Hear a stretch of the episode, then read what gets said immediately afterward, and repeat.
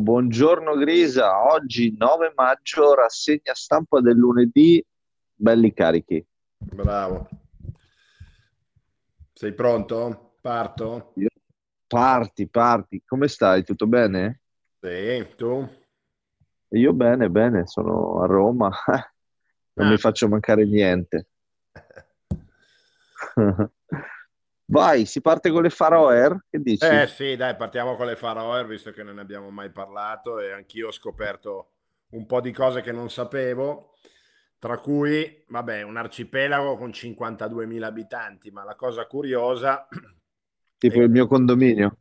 Sì, e che pur appartenendo al Regno di Danimarca, in realtà hanno un'autonomia quasi completa, sostanzialmente hanno lo stesso status della Groenlandia. Quindi la Danimarca si occupa di politica estera e della difesa, tutto il resto è invece eh, autonomo delle Faroe. Eh, l'articolo, diciamo, di interesse di oggi, eh, e tra l'altro la cosa curiosa è che le Faroe non sono parte dell'Unione Europea, non sono entrate nel 73 quando ci entrò la Danimarca. Gran parte dell'economia del- delle isole è eh, pesca, pesce, quindi completamente 90%, e il principale cliente acquirente eh, di questo pesce è la Russia, che compra il 25% dell'export. E eh, quindi il nodo è quello delle sanzioni mh, alla Russia, perché eh, è stato chiesto anche alle Faroe di applicarle e c'è un po' di dibattito perché chiaramente il, il, ehm, il risvolto economico sarebbe piuttosto importante. Il, ehm, la, la gran parte quindi della- del- de- dell'economia oggi è pura pesca e vendita del pesce, quindi adesso c'è un po', diciamo, la- l'attenzione nel cercare di trasformare questa economia in un'economia meno di commodity, di materia prima rivenduta e quindi cercare di costruire degli impianti di eh, lavorazione del pesce, ecco, perché il nodo, come sai, delle materie prime è che chi produce e vende la materia prima guadagna molto meno di chi lavora e vende il prodotto lavorato, quindi nel pesce è sostanzialmente la stessa cosa. C'è da dire che la popolazione delle Faroe è abbastanza anziana perché i giovani se ne vanno, vanno in Norvegia, vanno in Danimarca a cercare opportunità migliori e quindi, eh, come sai benissimo, l'innovazione, la tecnologia in un paese anziano sono difficili da eh, mettere in piedi. Perché dici come sei benissimo, un riferimento velato Perché alla sei, mia giovane età? perché sei anziano dentro. Ah, ok, ok, ok.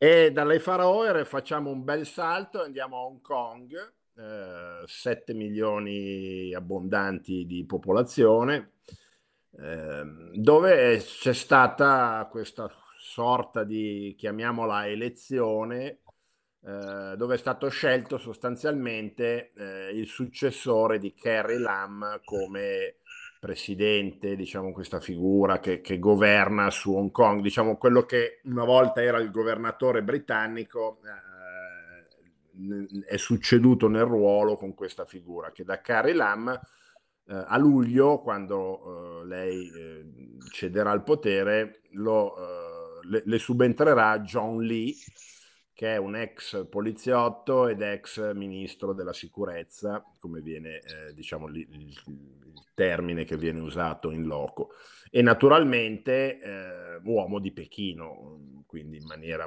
piuttosto palese.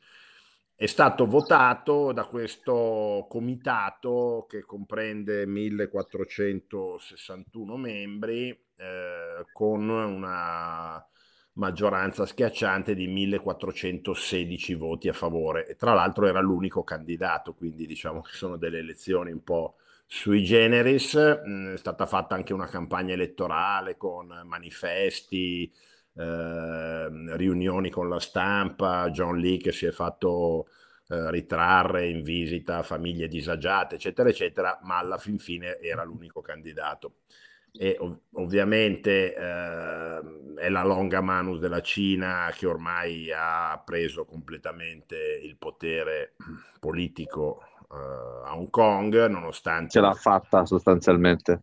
Beh, diciamo che gli accordi eh, del 1997 eh, di, del passaggio di Hong Kong, del ritorno di Hong Kong alla Cina, perché ricordiamo che Hong Kong era eh, una colonia della Gran Bretagna, ma era stato fatto un trattato per 99 anni, quindi alla scadenza dei 99 anni la Cina ha richiesto indietro il proprio territorio. La Gran Bretagna ha dovuto ovviamente fare buon viso a cattivo gioco, però c'era un accordo scritto per il mantenimento per i successivi 50 anni di due sistemi politici, quindi di un sistema a Hong Kong diverso da quello cinese e quindi diciamo eh, il proseguimento di quel eh, governo democratico e delle istituzioni liberali che in realtà ormai la Cina si è mangiata via completamente. Oh.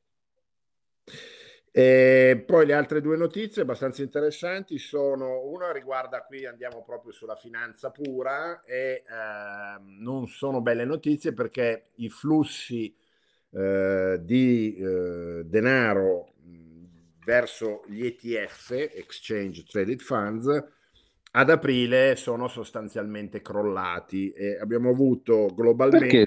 Scusa perché i mercati stanno andando male e quindi la gente sta, come si dice, sulle sidelines e non investe.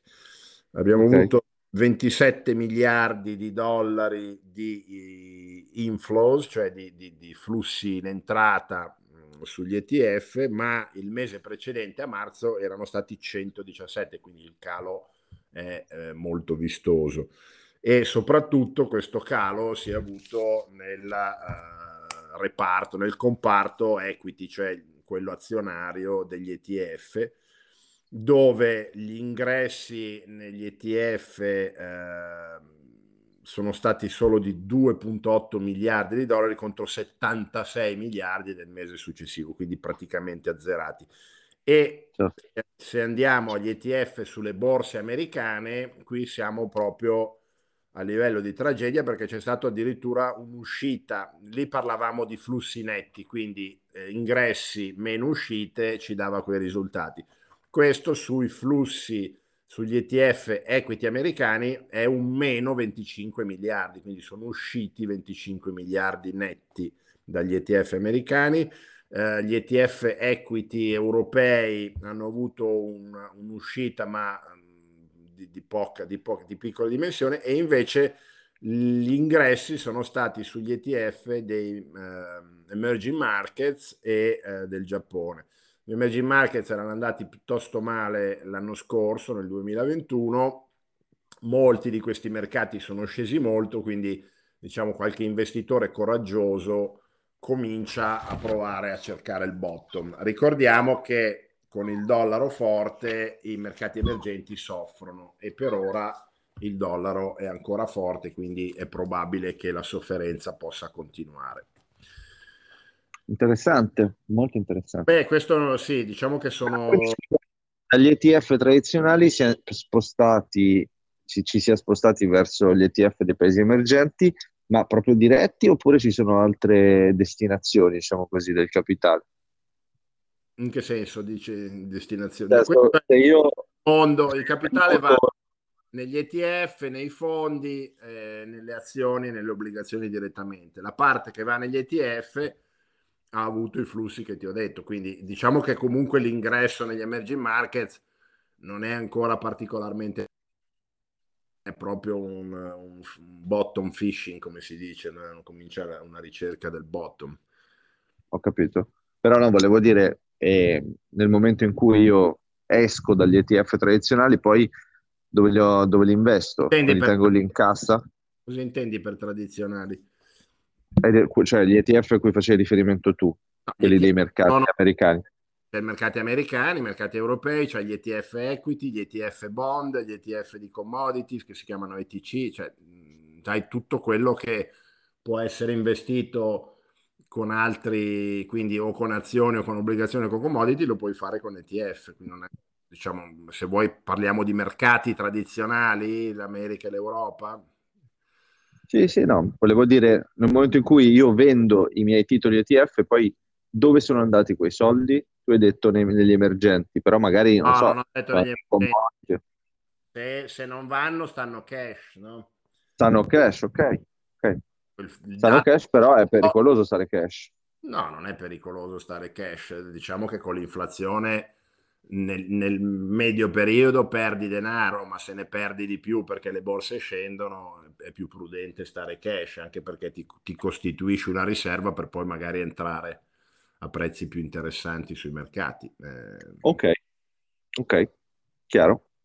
Ultimo argomento, eh, qui torniamo a parlare di litio, ne abbiamo parlato parecchio ultimamente. E, ehm, la società di commodity trader che, che Trafigura, che è una delle più grandi al mondo, ha deciso di entrare in una startup britannica mm, che ha l'obiettivo di lavorare il litio, quindi una, una società di raffinazione del litio eh, nel UK con l'obiettivo di produrre 50.000 tonnellate all'anno che dovrebbero servire per un milione di batterie elettriche all'anno per auto elettriche, perché ricordiamo che il grande nodo eh, non raccontato dai tuoi amici demagoghi von der Leyen e giù fino, giù fino, a Beppe Grillo è che, è che basta, ti salutano, ti salutano.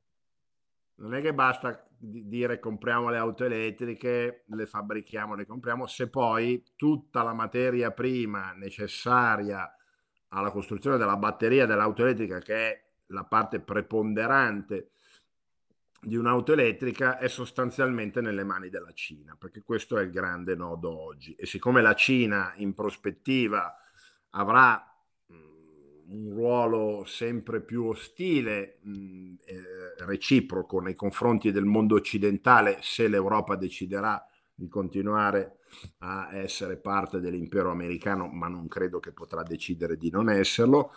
E bisognerà pensare molto seriamente a eh, spostare, a cercare di creare una propria, delle proprie fonti di approvvigionamento di questi elementi minerali e metalli. Eh, per non finire anche in questo campo come siamo finiti oggi con la Russia, cioè che siamo completamente dipendenti per la nostra energia da un paese che in questo momento è ostile. E eh, il 90% del eh, litio per le batterie, quindi del litio già lavorato, già raffinato, oggi è prodotto in Cina, per cui il, il, pericolo è evidente. La stessa cosa vale per il cobalto, il nickel e tutte le altre componenti. Quindi eh, Trafigura ha colto al volo questa opportunità e fornirà a questa startup eh, le materie prime, quindi il litio eh, come minerale per essere lavorato. Il litio viene estratto principalmente, l'avevamo già raccontato, in Cile e Argentina e poi in Australia. Eh, Cile e Argentina hanno un tipo di eh, produzione, nel senso che è contenuto in un certo materiale, in Australia è contenuto in un materiale diverso, quindi di sicuro poi eh, anche la raffinazione è differente. Oggi tutta la produzione australiana, che è importante, finisce direttamente in Cina perché non ci sono alternative, perché non esistono altri posti dove il litio possa essere raffinato. Quindi diciamo che l'iniziativa è sicuramente importantissima, eh, interessante, vediamo se poi tutto il processo eh, avverrà in maniera lineare e visto che la UK non è più nell'Unione Europea, sarebbe bene che anche l'Unione Europea cominciasse a pensare al futuro in maniera concreta e non ideologica.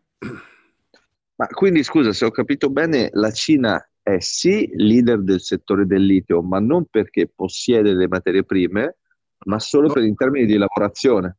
Sì, sì, non solo litio, ma anche le terre rare, il, il, cobalto, cioè loro comprano, hanno fatto accordi negli anni, per esempio il cobalto per il 60% è prodotto in Congo, è estratto in Congo, ma poi tutti questi minerali vanno lavorati, no? come, come certo. rame, eh, il ferro, quindi le lavorazioni di tutti questi minerali necessari alla transizione elettrica per quello che riguarda l'automobile sono lavorati in Cina. Eh, anche, anche, la lavorazione del rame in Cina ha un peso molto importante, infatti la Cina è il più grande compratore di rame in quanto materia prima.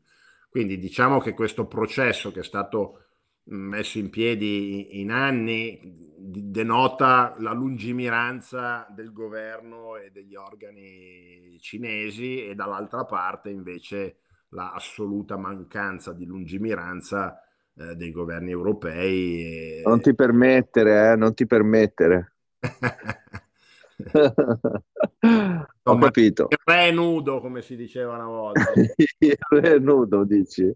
Ok, allora Grisa, prova a fare il riassunto di questa puntata. Abbiamo cominciato a parlare delle Faroe, che è un arcipelago vicino alla Groenlandia, che ha dei problemi con le sanzioni alla Russia, perché dice io, raga, mi, mi nutro solo di, di, vendita di pesce, la Russia mi fa il 25%, quindi non, non mi create dei problemi. Questa era la prima notizia, giusto? Bravissimo. Seconda notizia, mercato degli ETF, male male, quindi gli investitori hanno venduto gli ETF, quelli tradizionali, diciamo così, si sono spostati in piccola parte sugli ETF dei mercati emergenti. Asti cash ah, per la parte. Ok, anche se col dollaro forte i mercati emergenti tendenzialmente mi no. stanno un po' sottotono. Sì. E infine, ultima notizia, c'è questa startup ah. UK focalizzata sì. sul litio. Ah, è vero, hai ragione. Hong Kong, beh, intanto faccio Vai. questa sul litio perché poi se no mi perdo. Questa sul litio hanno eh, ricevuto un cospicuo finanziamento da parte di un fondo che vede una eh, rinascita strategica, diciamo così, di questo settore al di fuori della Cina che attualmente è totalmente dominante. Per ciò che riguarda Hong Kong, invece, sai che non mi ricordo.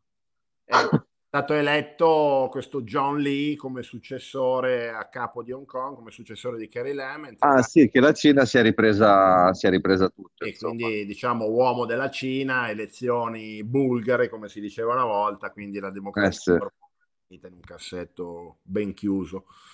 Bye bye democracy. Bene, bye bye democracy, ma non bye bye finanziati perché ci risentiamo presto direi. Ciao. Ciao, buona giornata a tutti. Ciao, ciao. Ciao, ciao.